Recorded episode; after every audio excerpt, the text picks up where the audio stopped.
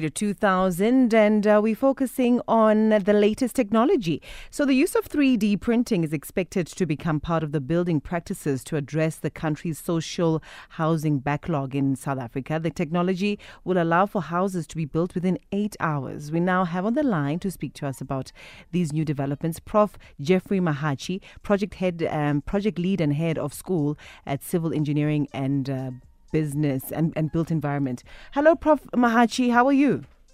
Uh, good afternoon, uh, Nancy, and uh, good afternoon to the listeners. How I'm fine, thanks yourself. So great to have you to, you know, give us a little bit of uh, uh, insight into what this technology does and what it's about because it all sounds so interesting. Maybe take us through how 3D printing te- technology actually works. Oh, well, th- uh, thank you very much for the interest in 3D printing technology. The technology is, just works like um, the ordinary printer. Hmm? So mm. what you see, what you see is what you get. Uh, so uh, uh, what we have is a you, you have a digital uh, a, a, print of uh, um, of a typical let's say houses. Mm. Um, in the in the conventional way, you would typically draw your house on a plan, either using the AutoCAD, which is a, a, a software to actually draw, uh, done by the architect or by the engineer, and then that drawing is then given to the uh, contractor to build according to the plan. Yeah. So 3D printing is about actually uh, making automating that whole process. So you still have your digital uh, plan done by the engineer or by the architect, and then that digital plan is then converted into a print. So there's a robot that will then convert the digital into an object. Mm-hmm. Right? So much as you, are, you you do with your with your uh, uh, printing, so you go to your Word document uh, and you do your underline, bold, etc. When you are happy with what you see, you then print it on, on an ordinary printer. And if it is color, you get it, you get exactly what you're seeing on your screen. Mm. So the same thing with 3D printing. So we do all the design on the computer, mm-hmm. and when you are happy with the design, you press the button, go, and then the robot starts to print what you see. And in this case, starts building this house that you've designed so, on so the in screen. This, yeah, in this case, then it will be it will be a house. Uh, you specify the dimensions and how you want the house to look like. If it is 40 square meters, there's two bedrooms, there's a kitchen, everything you do it on the computer. Mm-hmm. Right? And once you are happy and this is how the structure is going to look like, you then press the button go and then the computer sends the information to the printer. And obviously you need to be able to input raw materials mm. Into into the printer. The raw materials are then converted into a, a, an object on the ground. All right. So, what kind of material is used then? Are we are we talking ordinary cement? We, we, we, are, we are talking of ordinary cement and sand, but obviously uh, uh, you put a little bit of muti in it because when you are printing, you are printing in layers. okay. Remember, you're, you're printing in layers. Uh, so you, you do one layer of print from one side to the other side. And when it comes to print on top of one layer, that layer must have enough strength to carry the top layer. Okay. Right? So you sequentially go like that, and therefore you should be able to, to, to print, let's say, a typical wall in about uh, uh, less than 40 minutes really? to print the wall. Yeah. But when you are doing that, as you do sequentially, then the whole wall must gather enough strength so that by the time you come to the roof, the whole wall has actually gathered all the adequate strength for it to be able to stand alone. So that muti then gives it that strength. It gives you that that that particular thing. So it's it's so it's 70 80 percent of, uh-huh. of that whole thing is your ordinary uh, uh, cement, cement, and sand plus the muti. So so so all of this passes the necessary safety standards, right? The yes, yes. won't now harm us once we move into this house. Sorry? I'm saying the muti won't harm us when we get into this house. No, all no, these, no, no, All these materials used uh, pass the necessary all safety standards. All, all, the materials used are natural materials. Okay, okay. Right, so, so, so you go to natural materials, and then uh, you see, before you commission any building, right, mm-hmm. there are standards that you need to follow your South African national standards, the international yeah. building regulations. Right? So you need to perform a couple of tests. Like, for example, the, uh, uh, the walls or the building must be able to withstand fire within 30 minutes. Yeah. Right? So you must be able to, to allow people to evacuate in 30 minutes time if it's a double story within one hour. Yeah. So the building must be thrown in fire and make sure then that it does resist and allows people to move out. Okay. Uh, we also t- do tests like your acoustics. If you're in one room to the next room, the noise levels must be acceptable. Got Thermal performance, it must be cool in summer and uh, warm in winter. Mm-hmm. Uh, durability wise, the house must be able to stand there to, to, to live for the next for the next 50 years. Wow. Right. So there are many tests. I'm, I'm just highlighting only a few, but there are several tests that needs to be done, and these tests are stipulated in in the uh, National Building Regulations of South Africa, right? And the house complies with those. In if the house building complies with that, then you can roll it out, uh, uh, and people will be able to use it, and the house is actually fit for purpose. Yeah, I get you. Can this technology be used in the entire construction of the house, or does it only build the walls? You see, for now, the focus has been on the walling system, right? On the walling system, although, I mean, the research is going on in doing foundations and doing the roofings. But on one hand, we are also saying, hey, uh, technology must not take over everything. Mm, mm. Right? So you allow a certain degree of some building components to be done by tradespeople. So, so you'd want to do certain roofing elements, certain painting. Uh, so you can plaster the house. Uh, You should come to our site at, at the UJ campus, and you can plaster the house if you want to. You can paint it. Right? You can do your tilings. All those other things we said no, but a robot must not be able to do that. We leave that to the tradespeople. But obviously, believe me not, right? In the next 10 to 20 years' time, right? Those things will be done by the robots. Mm-hmm. Okay. Right? I mean, whether, whether we initiate it or we don't, but that's where the world is going in terms of construction. Yeah. So, so, so, how much would it cost, Prof, building one house using this technology? Do, building one house at the moment is all, like a typical, let's say the typical RDP house, which we know it's a 40 square meter house, two bedrooms, a kitchen, and out. You can build it within the current government subsidy quantum, which is plus minus about 200,000. Okay. That's Uh, that's, yeah, that's and you, and you get and, and you get a very good high quality, right? Remember, you you said about eight hours, so within eight hours you finish all your walling Yes. systems, etc. Yeah. The quality of the house is up to standard. Eh? Yeah. You're getting a high quality product with good accuracy in terms of construction, right? So cost is within cost, and, and, and as we do further further research, the cost is going to go down.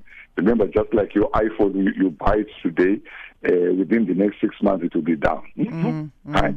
So as technology improves, as uh, as we do more and more research, the cost is going to go down. The quality is going to improve much more further. Time-wise, we'll be able to even uh, uh, bring down the time for construction even to much less than eight hours. But but, but Prof, doesn't the time of, of, of that it takes to build this house depend on how big the structure that you're trying to build is? Yes, yes, co- co- correct. Eh, Remember, here I'm talking, I'm benchmarking on a typical uh, RDP house. I don't know if you know the RDP house. Yes, yes, yes. A typical RDP house is 40 square meters. Yeah. And it's got, a, uh, it's got about 18 walls uh, in it. Uh, so if you look at, at the number of walls that are required in a typical RDP house. So yes, obviously, if I'm going to build a, a 500 square meter house, right, Hmm. in Dengsen or so, it's not going to take eight hours. eh? Yeah. It's going to take it's going to take longer. But whatever time period that I'm going to look at is much less than building in conventional uh, uh, uh, methods of construction. Now, Prof, as amazing as this technology sounds, right? It seems like it may take away jobs in the construction industry. Um, is this is this not a concern for you, considering the high unemployment rate in this country? Not at all. You see, uh, uh, the, all that is happening is then that you are reskilling people to do certain other things. Okay. So you may so you may not want you may not want a, a bricklayer, but you are now requiring somebody else who's going to be able to operate the printer, who's going to be able to make sure that the quality control issues are done on that. So, so you're just transferring from one area to the other area. Okay. But remember, I also said in my opening remarks, mm-hmm. I said we do not want to print everything to okay. allow the local labor to be able to do other finishes. So the, the, the robot is not going to put windows for you. Right? Yeah. So you allow then the local labor to be able to put the windows and do the tiles and paint and do all the other kind of things. Right? right? But those things that you require high quality. Most of the houses, if you go on the ground, most of the houses, what is happening on now, poor quality in terms of your walling systems. They are cracking and doing all sorts of things. Those things, they, that is, those are things that you require a robot that will be able to give you good quality products. Hmm? Okay. All right. Yes. Also, maybe, Prof, tell us about some of the partnerships that you're working in collaboration with and who's bringing what to the table. Okay. Uh, uh, the, our main our main partner is the Department of Science and Innovation, right? Mm-hmm. And you know the Department of Science and Innovation they have got a mandate to catalyze and support research and development, and, and they are on the cutting edge of looking at technologies that would impact uh, positively to society. Mm. That's the mandate of the Department of Science and Innovation. So they were looking for a partner that can assist them in looking at delivery of better, high quality houses, and they came to the West of Johannesburg uh, as a leader in the fourth industrial revolution. Mm-hmm. So the Department of Science and Innovation is our main partner. But when we're dealing with this, uh, we also we also have our partner, uh, the Mamphele Foundation, the Mamphele Foundation came through because now we've got students, we've got many students, close to 15 students who are working uh, on 3D printing. Some of them are master students, some of them are doctoral students, right? So the Mamphele Foundation is actually providing funding uh, uh, for, for for these students. And believe me not, a while I'm also on that on that issue of uh, of the students, right, is that this house was built by students, by postgraduate students. Who have never been on a construction site in their entire life. mm. right? This is amazing. Yes. And these were these were young girls and boys who were actually building, uh, printing the house. Mm. It's a high quality house. So you can actually see then that the reskilling of, of what we are actually talking about. Somebody who doesn't even know construction, but is now building building a house. Yes, right? yes. So and these are youngsters that we are talking about, young graduates and young women and young uh, uh, uh, guys who are actually dealing with that. So Mamphele Foundation is actually supporting these youngsters to empower them, to ensure them that these are the future 3D printers of tomorrow. Right? Then we, all, we also have uh, uh, other partners like our uh, what do you call AfriSam. AfriSam, mm-hmm. AfriSam is a cement, uh, cement company. I mean, we, we still require cement. Yes. Right. So we've got cement. We we, all, we are also looking at partnerships with other cement suppliers like Lafarge's, etc. So these guys they also come uh, uh, come on board. So we do have other smaller partners who have been who have played tremendous role in actually assisting us to uh, uh, uh, move forward. Hmm? It sounds good, Doc. Uh, Prof. Yeah. Sorry, sounds very good. So, so, so, pilot projects I hear will be carried out in in KZN. When do you expect to get to uh, commercial scale? Yeah, so so within the next three months now, we then said, okay, uh, we have printed a real house on campus, mm. right? But on campus, we still believe that we are still in a controlled environment right? Because uh, uh, yeah, we, we can still control this. Uh, it's raining. This is happening, etc. We can still control the environment. Yeah.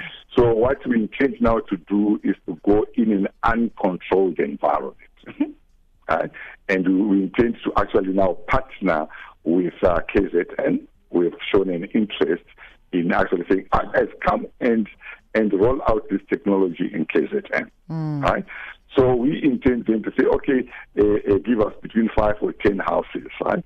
We are going to print those houses so that the country can see us printing houses real time. Yes. right? so, so, when I when I talk of the eight hours, you don't ask me, is it possible to do the eight hours? Maybe uh, uh, we print it less in, in more than eight hours, so you'll be able to see yeah. us printing real time. Right? Mm. Yeah. So that is what we intend to do. But remember, this technology is that it's not geared towards housing only. Eh? Okay. I indicated to you then that uh, uh, in construction, it starts with a plan, a plan which is done by an architect and an engineer. Yes. That plan does not need to be only a plan of a house. right? Mm-hmm. It can be a plan of a shopping mall. It can be a plan of a school, a plan of a clinic, hospital. Yes, right? yes. When the design is finished, the printer will be able to print whatever is on the plan. Mm. So it's not so it's not geared towards the housing, but at the moment we have identified housing because we see a critical need for to house. There's a housing the, uh, backlog right now. I, I, correct of more than 2.5 million, etc. A lot of informal settlements that we need to eradicate. So our focus is on housing, but the technology is applicable to any uh, uh, structure or form which could be clinics or schools or so was built by students, by postgraduate students mm. who have never been on a construction site in their entire life. mm. right? This is amazing. Yes. And these were these were young girls and boys were actually building, uh, printing the house. Mm. It's a high quality house.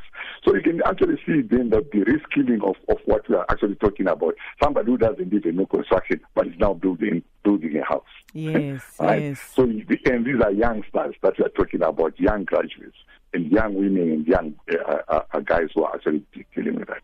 So Mampele Foundation is actually supporting these youngsters to empower them to ensure them that these are the future 3D printers of tomorrow. Right? Then we, all, we also have uh, uh, other partners like uh, our uh, what do you call AfriSam, AfriSam. Mm-hmm. AfriSam is a cement, uh, cement company. I mean, we, we still require cement. Yes. Right? So we've got cement. We, we, all, we are also looking at partnerships with other cement suppliers like Lafarge's, etc. So these guys, they also come uh, come on board. So we do have other smaller partners who have, been, who have played tremendous role in actually assisting us to uh, uh, uh, move forward. Hmm? It sounds good, Doc. Uh, Prof, yeah. sorry, it sounds very good. So, so, so pilot projects I hear will be carried out in, in KZN. When do you expect to get to uh, commercial scale? Yeah, so so within the next three months now, we then said, okay, uh, we have printed a real house on campus, mm. right? But on campus, we still believe that we are still in a controlled environment right? Because uh, uh, yeah, we, we, we, can still control this. Uh, it's raining. Uh, this is happening, etc. We can still control the environment. Yeah. So what we intend now to do is to go in an uncontrolled environment, right? And we intend to actually now partner with uh, KZN. We have shown an interest in actually saying, "Guys, come and and roll out this technology in KZN." Mm. Right? So we intend then to say, okay, uh, uh, give us between five or ten houses, right? We are going to print those houses so that the country can see us printing houses real time. Yes. So, so, when I when I talk of the eight hours, you don't ask me, say, is it possible to do the eight hours? Maybe uh, uh, we print it less in, in more than eight hours, so you'll be able to see yeah. us printing real time. Right? Mm. Yeah. So that is what we intend to do. But remember, this technology is that it's not geared towards housing only. Eh? Okay. I indicated to you then that uh, uh, in construction, it starts with a plan plan which is done by an architect and an engineer. Yes. That plan does not need to be only a plan of a house. right? Mm-hmm. It can be a plan of a shopping mall. It can be a plan of a school, a plan of a clinic, hospital. Yes, right? yes. When the design is finished, the printer will be able to print whatever is on the plan. Mm. So it's not so it's not geared towards the housing, but at the moment we have identified the housing because we see a critical need for to house. There's a housing the, backlog right now. I, I, correct of more than 2.5 million, etc. A lot of informal settlements that we need to eradicate. So our focus is on housing, but the technology is applicable to any uh, uh, uh, structure or form which could be clinics or schools or hospitals. You, we also know that there's a big demand for schools. Yes. Right? We'll move into that space of uh, social infrastructure. We know there's a backlog, backlog of uh, uh, toilets. Hmm? How many toilets can we do in a, in a day? Several. Yeah. Yeah, Prof, this all sounds super exciting and super innovative. Thank you so much for your time. Well, we look forward to seeing the work that you're going to be doing in KZN. We'll keep our Thank you very much. ears yeah, on the ground. Correct. We look forward to that as well. And thank, thank you, you very much for hosting me. Thank, Thank you. you. so much, Prof. Uh, that's Prof. Jeffrey uh, Mahachi.